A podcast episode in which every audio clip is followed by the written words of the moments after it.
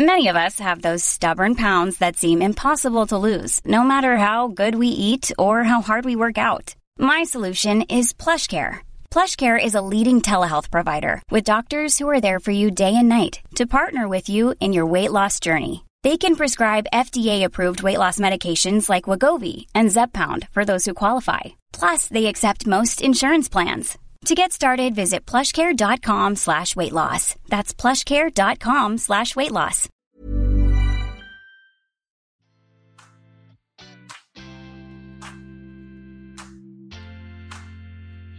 We're a nation that's obsessed with celebs, and the more private they are, the more we want to know.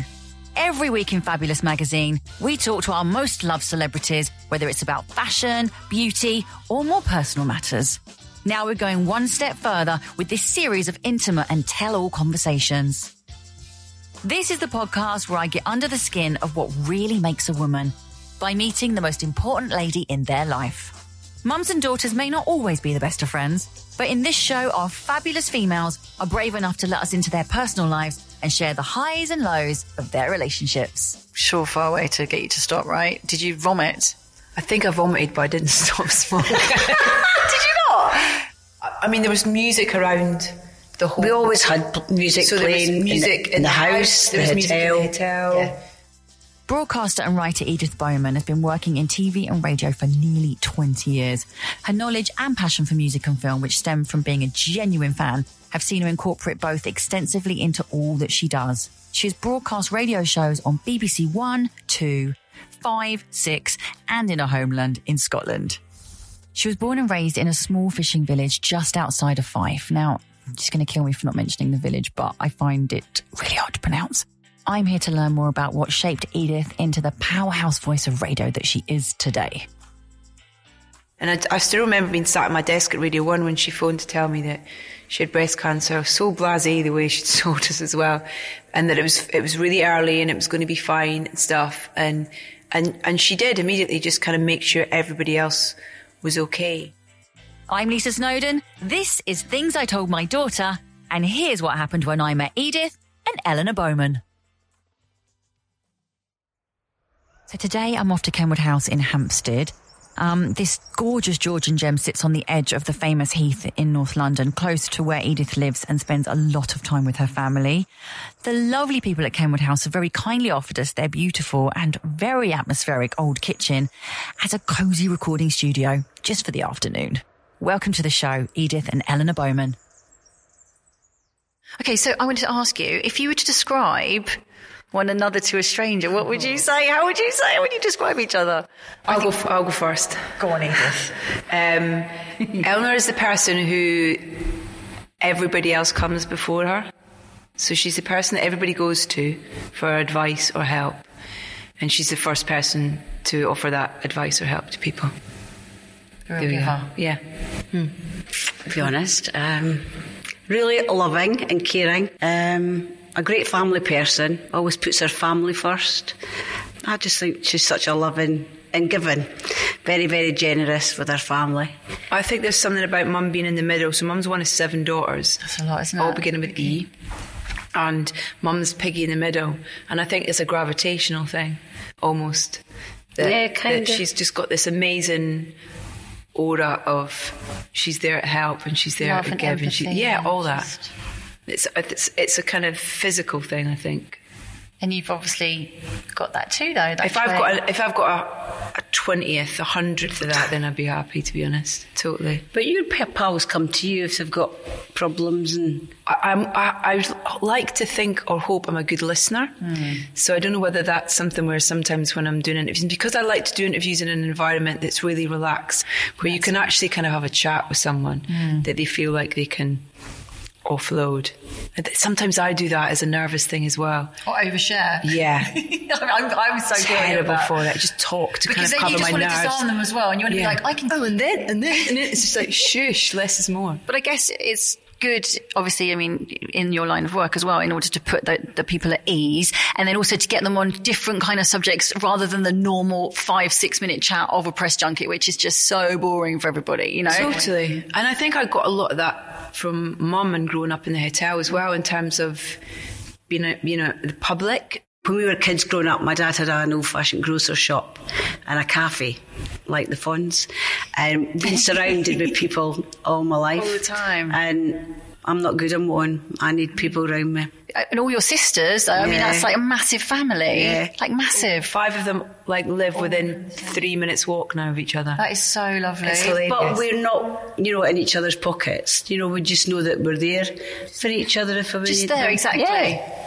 Just for a cup of tea if you need That's to right. just pop in. I mean, I always say that, you know, good friends, you don't have to speak to them every day. Mm-hmm. It's great that you, oh, I need to go and give so and so a phone and just pick up the phone and Yeah. you just pick up from where you've left off. I know my best friend lives in America. I don't see her as often as I like, but as soon as I see her, it's like Yeah. no time has passed. Exactly. Absolutely. Edith has such an amazing career, like her sort of genuine Busy girl. passion for music, the like that organic love for it. You know, Sina have the most incredible career in obviously radio and TV, and now you're podcasting. You must be so proud. You bet. Definitely. Yeah. What- so, what are so proud. Most proud of. just how she tackled it all on her own and came mm. down here at a young age, mm-hmm. something that I would never have been able to do. I wouldn't have had the guts to do it.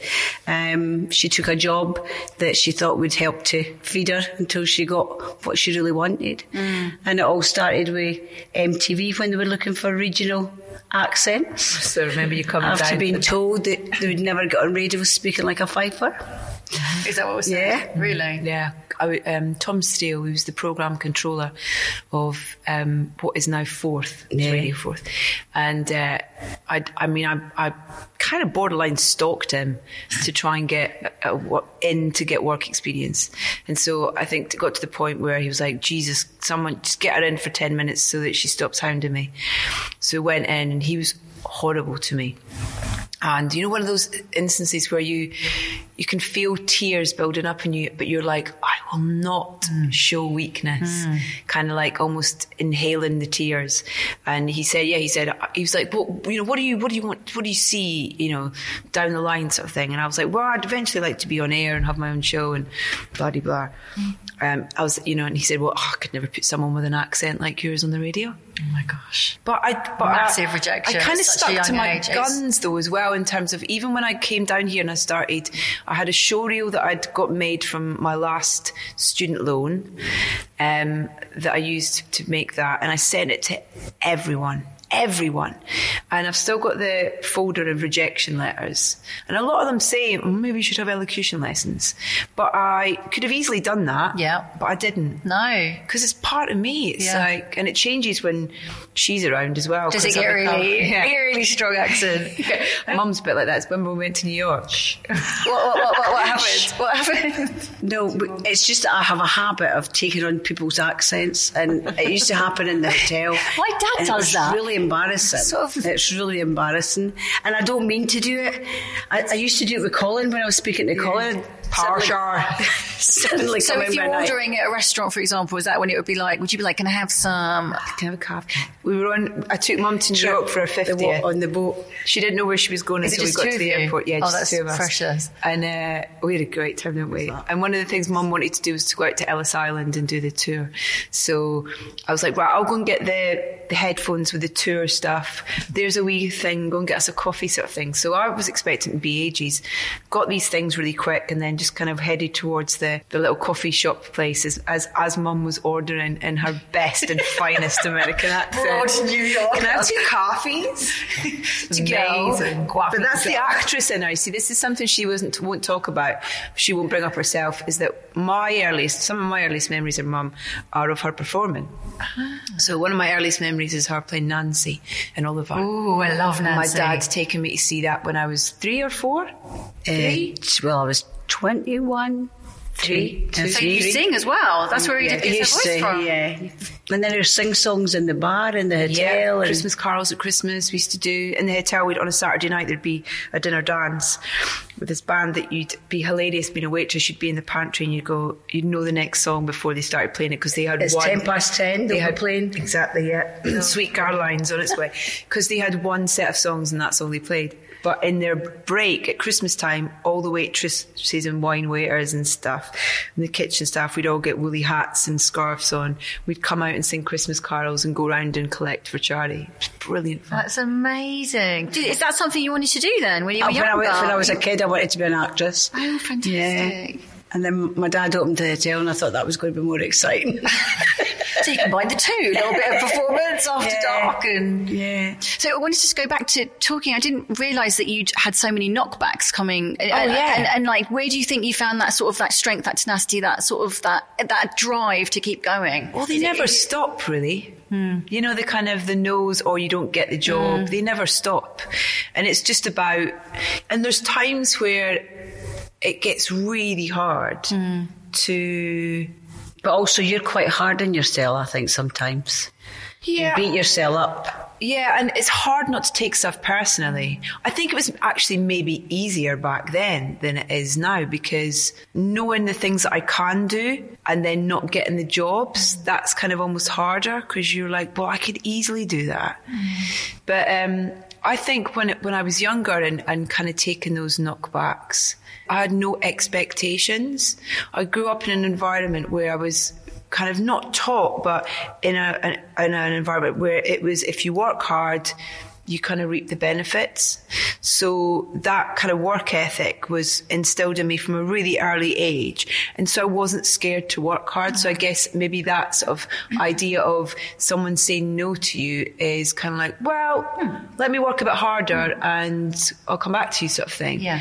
Like I got my training through MTV. Yeah, from me too. Kind of, yeah, from like I started the MTV. yeah, from kind of coming in and, you know, I came in through doing the news bulletins and you had to write your own scripts. You went out and did your interviews. I didn't write my own And all that kind of stuff. But, but you saw and you were part of things being Yeah. put together. And even, you know, in the makeup, in that makeup room, sort of Lindsay and Patricia teaching you how to do your makeup. Yeah. And so you had all these skills going along that, that it was like, all right, good, got that in my pocket, move on, what's the next thing, sort of thing. So I nearly didn't get the job because I didn't have a regional accent. That was the funny thing about was- it. They're like, nah, you haven't got a regional. I was like, I can, I can have one. I'll give you one. What do you want? Brummy? terrible accents. I really wouldn't able But to that do. was that was um, I mean Christine Bohr. I mean I, I owe her a lot because she when she was launching MTV UK, that was what she wanted to do. She Yeah. wanted to represent the UK. Mm-hmm. And what I love about her, not just for that side of things, was like how many women she brought in with Absolutely. accents. And I was really interested because you you chambermaided and all sorts of Oh, stuff yeah. back in the Yeah, day. everything. That's what I love about it. Like, you're not afraid of hard work, like grafting properly. Well, I wanted to do it before I was allowed to do it. Yeah. Really. We had to keep her in the kitchen because she couldn't go out front because she was too young. So you're obviously such a really close family. How often do you get to spend time together? Like, how often are you going up to Fife and you coming down? Like, what's that? I'm down maybe every couple of months. Yeah, maybe you're- I'll you're down maybe more than really able to come up. Well, it's more difficult for you because you have to organise the boys and things like that, and you've got work. Well, your dad and I are full time grandparents now. Loving life. yeah, love it. When Rudy was born, you've got a great Oh, fact. When Rudy was born, what was it? You saw him every month for How many years? Was his third birthday or first first three birthday? years of his life. Oh. Every month That's amazing. to come to his first Glastonbury. Yeah. Really? That's amazing. Yeah. What incredible photos you must have. He have. was what ten days old Bloody hell! Did you really go to? after a C-section. Edith was Edith, Edith, Edith was feeding between takes. oh my god! Express rock and roll, and milk. Oh, But then I look back and it's like, I remember the journey there was horrendous. You, Tom and I packed up the car for this tiny individual. He was playing, Tom was playing, I was doing telly, and Mum was being our Mary Poppins. and this, we packed the car for this little thing, and there was so much stuff in the oh car. And it was his first car journey, and he pretty much screamed for the entire like three and a half hour. Tom had to do rehearsal, and he literally had to just get to the hotel, throw me in the room, and go to this rehearsal in Wells. And I was just, he, look on my face, I was just like, what have we done? And he just like looked at me and went, it's going to be all right. Don't worry. Terrifying. And then mum turned up like five minutes later and I was like, oh, I'm so glad you're here. Mom, don't leave. Help. There was everything in that car. Oh my god! But you even did that as well later on when you just turned up at the house when you could tell from the tone By of the my phone voice. call. She phoned me. Tom was away on tour, and, and Rudy must have been months old, and I was at the house on my own. And Mum phoned, and she could just tell. He's, he has a great thing of saying, I'm fine, Mum. I'm fine. And I know fine when she's no fine. That's Eleanor. I'm fine. Bowman talking. So I said to her dad, I says, nah, Mrs. needing a wee hand. She's not fine. Nah, she's not. So I went down. Neither of us are good for asking for help, though. Nah. You're not good for it either, would you say? I didn't need help. See. Why do you think? Why do you think? I think my my dad kind of made me an kind of an organizer. You know, he he would say, oh, "I'm going to see if you can organise such and such a thing. If the Rotary were having a function, see if you can organise this and do this and whatever." And yeah, I've been You're the fixer. yeah, fixer. I used to love doing weddings, organise weddings. Used to love meeting, meeting the couples beforehand. I remember saying, saying to you, like, before, I mean, I never thought Tom and I would get married because he never really wanted to get married. He never asked you, did he? And yeah, until But didn't that you night, say yeah. something like, if you were together for ten years, then you would get married? Yeah, and when we- he did propose after ten was- years, you He was like, let's just, let's do it when we've been together for 10 years kind of thing. Yeah. Let's not make a fuss about it. And then after we had Spike, like within months of us having Spike, so I don't know if he was going through some kind of, you know, hormonal new dad thing. He just in the middle of the night kind of was like, I think we should get married. And I was like, what? And so that was kind of like, okay. But I'd said to mum even before that, look, if, if I ever get married, I'm just telling you now, it's not going to be that big frou frou big madness. wedding yeah. kind of thing. Oh, brother- look at your my brother. Alec will have that, and he did, and he had like the big kind of, you know, massive kind of 300 people at it. Sort Oh, that terrifies me. How many people were at yours? well, there was. Us lot. Yeah, we We got did that afternoon tea, didn't we? Did It was lovely with the mincemeat pies. and, and mulled wine and stuff. Really nice. It's about making it yours. yeah, totally. I want to say that you've got. I mean, I love your kids' names. They're so super cool. They were Spike- Tom's choices, Spike really. Rudy. Don't, I mean, they're super cool. Rudy was. Um, we had loads actually for the first one. Uh, like I had lots of Scottish things like Wallace and things like that. But he had Rudy from a book that he was reading, and also this um, beautiful B side from the Lemonheads called Rudy with a Flashlight. And I one of the names that I had was Bray, which was a kind of. Um, it was for my granddad, really, who I was really close to, because he lived on Brayhead Road and he used to walk the braes. So the braes in Scotland are, it's a term for uh, a kind of coastal walk by the sea. Um, and so I was like, should we call him Bray? And then, I don't know, he came out and it was like, Rudy, Rudy Bray sounds nice. So. Lovely. So yeah, and then Spike was actually so he Spike Stanley. Rudy picked Stanley, and we had this book of Spike Milligan poems, kids' poetry that we used to read to Rudy, um, and it just felt. And when we went into the hospital, the midwife was like, "Does baby have a name yet?" Because we knew what we were having. Because Yeah. Rudy wanted to find out. Didn't really want to go with Stanley's his first name, um, and so Spike just kind of stuck.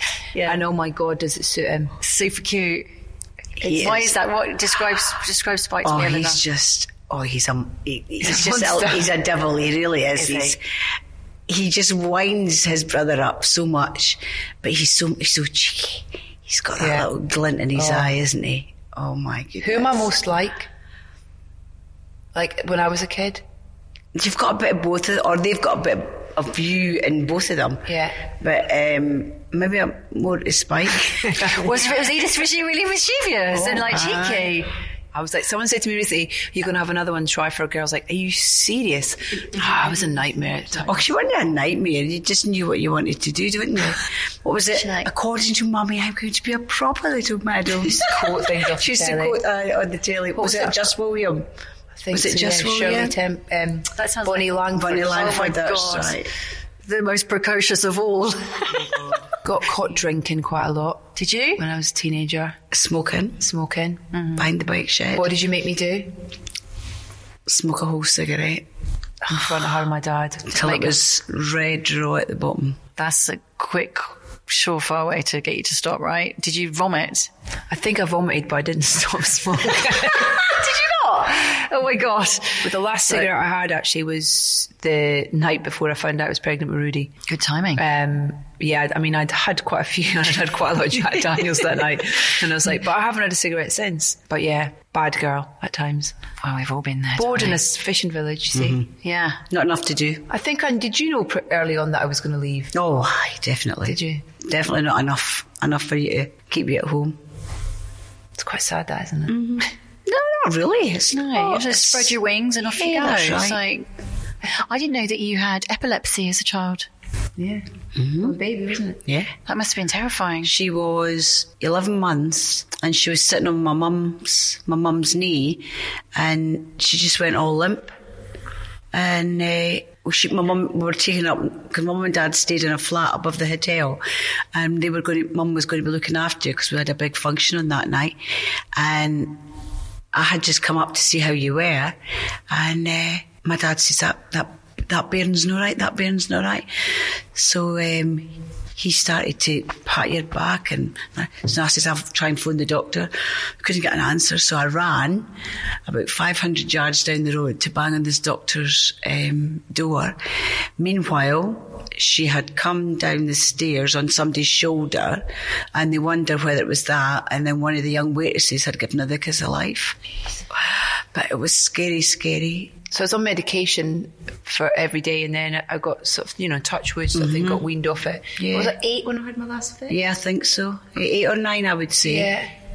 And then I had to get. I, I remember going for the brain scans because you'd go and get checked all the time, and, you'd, and the smell of the they'd have to sort of stick the Glue. the things to your mm. head, and the smell of the glue would make me sick. So you'd be sat one of those, you know, those kind of weird paper mache top hat things, being sick into it. It's weird. I've got that really visual memory of that. That's so scary. Yeah. And then it just stopped. Yeah, we just touch out of touch it. wood, We, yeah, weaned off there. Yeah. The medication. And then you mentioned about the cesareans. You, Yeah. you had two cesareans, Two. and that was recommended to you. Yeah, and because so when I was uh, when I was at Radio One, and I was kind of, I was you know fully kind of both feet into work, absolutely loving what I was doing, and kind of you know party girl as well, having a great time. And so I went to the doctors just to say you know feeling a bit tired and stuff. So they detected that I had a heart murmur. But because of that, my consultant um, made the decision that, you know, the thing as a woman that puts your heart under the most strain is going through labour, or it could be. And so he said, what's the point of putting your heart under unnecessary strain when we can make a decision to not do that? Yeah. So he made the decision for me to have C-section, and yeah, and you know, it's it's weird though because you kind of you you you get these kind of like oh Really? from other women. women sometimes kind of going oh you know as if to say oh poor you you didn't get to have natural birth. I'm like well actually not poor me because both my kids and me are healthy, Healthy, and we're fine and that for me is in priority. Absolutely. Um, and you know, a- there's all that thing about yeah, so just Yeah. remember, oh, you don't have that connection. It's like, oh, piss off. You know, I've got an amazing relationship with my kids, and that was instant. I wanted to talk to you about because, like you, my my family's been touched by breast cancer, mm. by cancer in general. Like just on so many sides, both sides of my family. Unfortunately, it's like a dark shadow. And I know that you're really passionate at campaigning and working with lots of different breast cancer charities. Yeah, and cancer charities because we've, I mean, we've lost a lot of people, a lot of the Most of our family. most of our family through it, and you know, luckily we've mum got through breast cancer, Yep. got it really early. Um, Was- was One it- of how the many lucky years ago ones. was that, That was 2006. Was it? Yeah. Um, it was the year that we were giving up the hotel. Um, and it was just such a shock. It's, it was only through, um, you know, the breast screening. You're invited to go for a breast screening. happy birthday. Yeah. Something that reminds me you're 50. And, uh, yeah, it was just through that that um, it was detected. And it was really minute. But I had to have like 20 uh, Uh, radiotherapy sessions. It was brutal, wasn't it? Yeah, it was. Yeah, I got really burnt and whatever, but to me it was a small, small price to pay for your life, really. And then what was the? Because you had to go on. Was it tamoxifen? Well, I didn't know what I was on Yeah. Uh, because I agreed to do a test. Oh. Yeah, they were doing a trial and they asked if I would take part in the trial. So I don't know what I had. So Right. I did that for five years. Did you really? Yeah. It, it, and it was it was it was hard, wasn't it? I was okay at the beginning. I would say it was after it. I think it, it kind of hit me. I kind of got a wee bit of depression. I would say Yeah. after it. I was quite downy. Yeah, I think it uh, uh, because I think it's your go-to. It was your, your normal go-to thing. So whilst when you found out you had it, your main concern was making sure everybody else was all right. Aye. And then it was only after you'd done the radiotherapy that I think it hit you Yeah. what you'd just been through. Yeah. And and yeah, it took a, and I think I think the best thing for me was chatting to people about it. Because some people have you know they, they, they close up and they, they didn't like to talk about it. And I mean I remember when I was growing up as a youngster my uncle Tom um, I mean I could only been about five or six and he was diagnosed and then they said it was the big C. They didn't say the word and I remember I, th- I couldn't understand what they were talking about and it was just they whispered it it was the big C Yeah. and it was it was never the word cancer was never ever spoken about it? It and I just think it's so important for people to be upfront talking about it even like depression as well when you are down and you, you don't see any lights at the end of the tunnel it must be so hard for people you know that don't ha- that, that, that doesn't have anybody to speak to her There's been quite a lot few men in our village. Oh, that yeah. You know, killed themselves. Oh, no. And it's it's it's you know it is that thing. It's like talk about Oh, it. Oh yeah. Know that Yeah. you can talk about it, and there I are know. people who are going to listen to you. There's some amazing charities out there Totally. them. I mean, like Calm is an amazing one. Uh, there's, because you're right, they just keep it to themselves and they just don't feel that they can can open up open about up it about it. It's a generational thing as well, though, in terms of what you're talking about. Because I remember, so my dad's mum died giving birth to my aunt. My dad was three. And I had this amazing relationship with my granddad, his dad, because I was the first granddaughter and they named me after her. And, uh, you know, curious child, I'd ask him about her and he would tell me about her. And nobody was allowed to ask about her before. And so I remember my aunt kind of uh, saying to me, Oh, you know, I can't thank you enough because you've told me stuff about my mum that I was never allowed to, I never knew about her. I was never allowed mm-hmm. to to to know sort of thing. And it's kind of it's that weird thing, isn't it? Where Yeah. these doors are shut and you're not Yeah, you just lock it away Yeah. and you don't mention it. Yeah. and actually, you need to talk about people that you To lose. hold that you, all that Yeah, in, you know, it's just- that is, it's just so damaging. Repressing all those feelings yeah, and all. Well, we lost my my niece. She had a very rare form of bone cancer, Susie. She was eight. My mum died of bowel cancer. My dad died of bowel cancer, and my eldest sister died of bowel cancer. And my sister's husband, Brian, he was only what was Brian, 38, 38, 37, 38. He had uh, pancreatic cancer.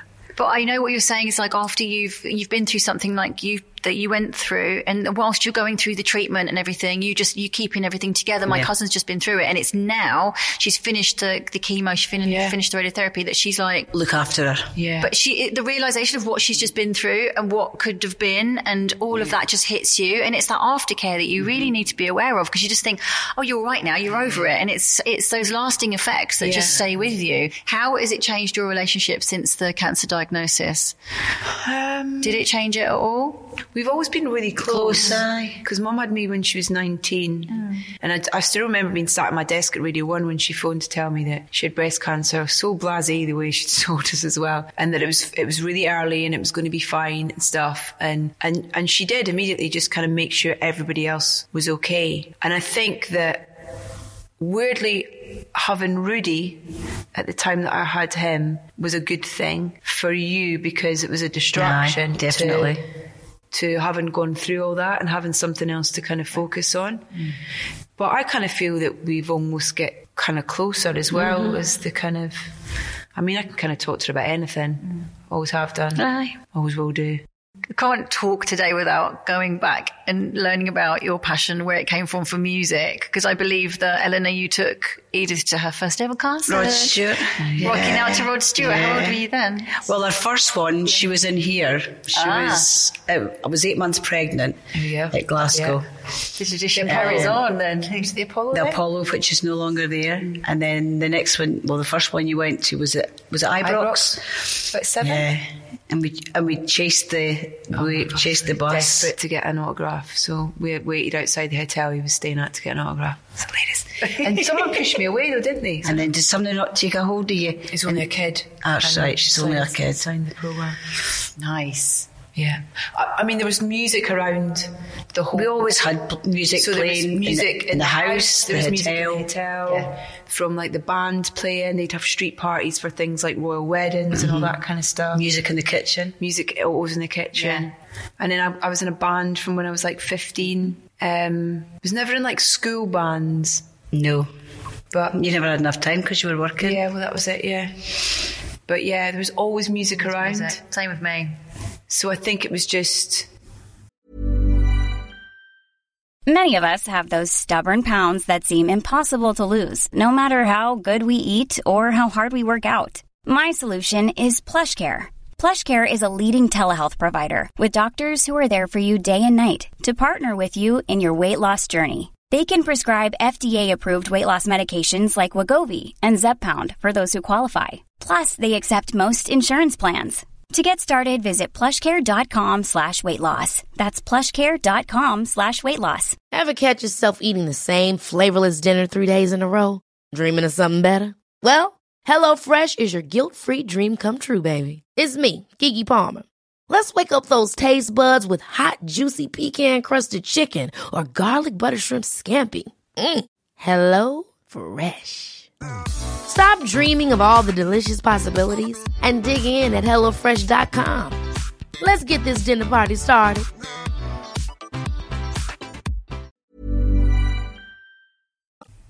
and I guess, do you know what I think as well? Is like, I saw what music did to people. Mm. So I saw like, you know, whether it be the Christmas carols that we mm-hmm. sung and how, you know, you saw people's faces light up or watching people dance. Going to see going to watch Nancy Mum. Yeah, exactly. Oliver, so I think it's that. that. see it of being an observer Yeah. of the power of music is I think the thing that made me want to get into that. So, a lot happened when you were seven years old. Yeah. So, your granddad had a stroke. Yeah, my granddad, yeah, who was like my third parent really. Yeah. And I mean, he he survived though, didn't he? he did. He, kind of defied all, all, All medical odds, yeah. science and odds. What did they say? They said six months to him? Mm-hmm. And he lasted, well, that's 60, 20, about 20 years, didn't we? 20 years, yeah. So that was 15 years past to Christmas Eve there that he passed away. And um, yeah, I mean, I really felt for my brother because I'd had an amazing seven years with him because he was, you know, mum and dad worked so much and the weekends were the busiest time. So I'd get dropped off at his on a Friday night. Dad would pick me up on a Sunday night. Um, and in between that, he'd come along on a Saturday night with the Sporting Post and a cornetto for us. Um, but yeah, I had, and, but even before that, he was, he, you know, he, We never had to have babysitters, really, because your Auntie Husey and him were, yeah, he were walked- amazing. He went through two sets of Tyres in. tires in my Silver Cross pram. Which we're still using to this day. Still using it for my nieces. Really? Yeah, it's amazing. Gosh. Yeah. Jesus, that's an investment. Yeah. Um, We had it out the other day there.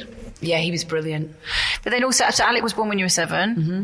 and then Susie, your cousin, passed Yeah. away. So all those three, like Yeah. huge, like massive life changing things happened. When she, did, did you notice that have a change on Edith at all? At that, I mean, I think you took it quite bad with Susie. Yeah. Yeah, you were you were really it really bothered you because I think she came to play with you one day. and You wouldn't you didn't want to go out and play. Yeah, and I you I felt so, guilty about, that, for years. didn't you? For years, like Yeah. even like sort of fifteen years ago. Aye. But I remember her strength of character was unbelievable. We were, my aunt Evie got married, and, and because there were so many of us, everybody was flower girls and stuff. And Susie had, um, so she kept breaking her arm. She broke her arm like 19 times, and so they then discovered that she had bone cancer, and so they amputated her arm, but they hadn't got it quick enough. And so she had this false arm for my aunt Evie's wedding. She had this beautiful little cape that she wore over her dress. And I remember her going to you Aunt Eleanor, will you take off my arm? It's too heavy. I can't dance. and So she got her arm, eight-year-old took her arm off, and she's up back up on the dance floor dancing away. oh my gosh. She was an amazing little girl, wasn't she? Amazing, yeah. So clever, Yeah. so clever.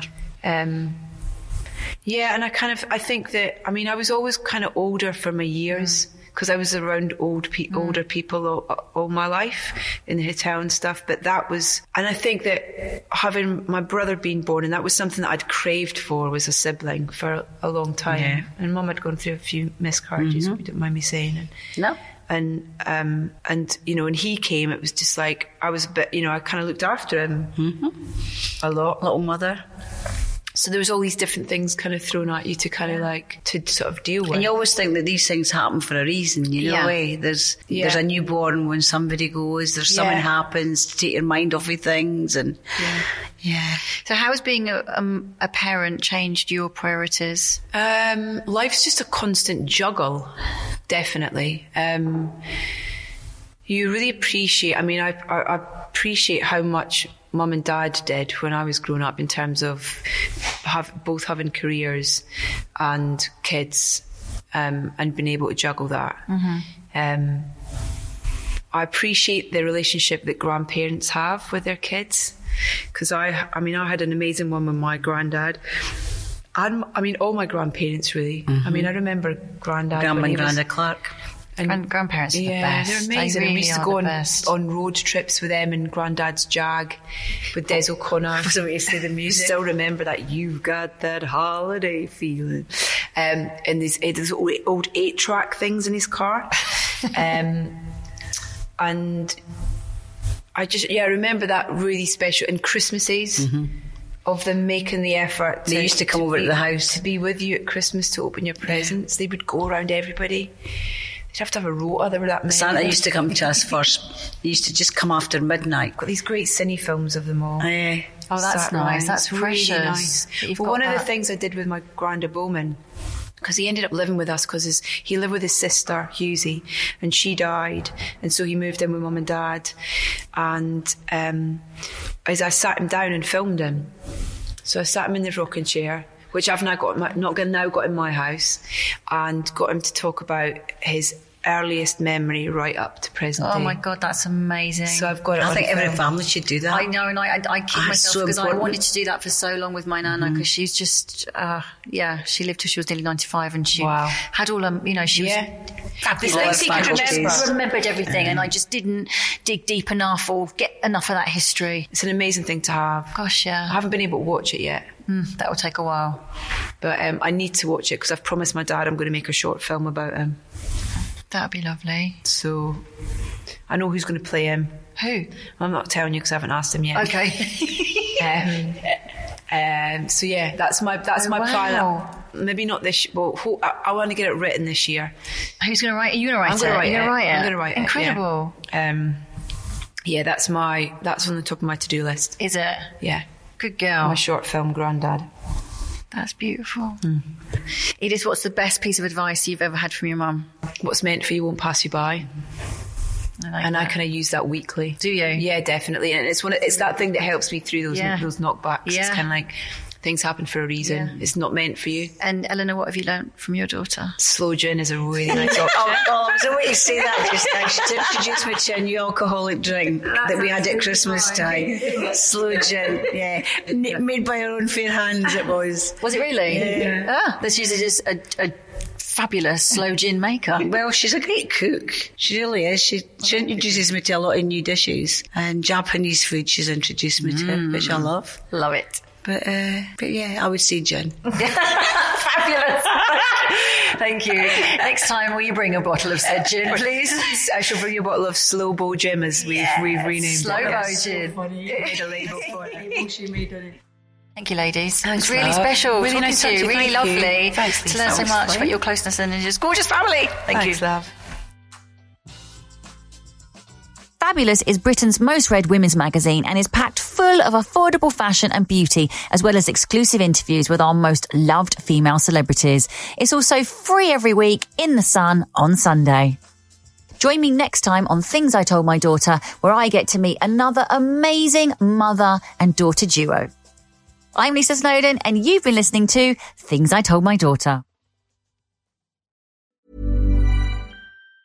Mom deserves the best, and there's no better place to shop for Mother's Day than Whole Foods Market. They're your destination for unbeatable savings, from premium gifts to show-stopping flowers and irresistible desserts. Start by saving 33% with Prime on all body care and candles. Then get a 15-stem bunch of tulips for just $9.99 each with Prime. Round out Mom's menu with festive rosé, irresistible berry chantilly cake, and more special treats. Come celebrate Mother's Day at Whole Foods Market.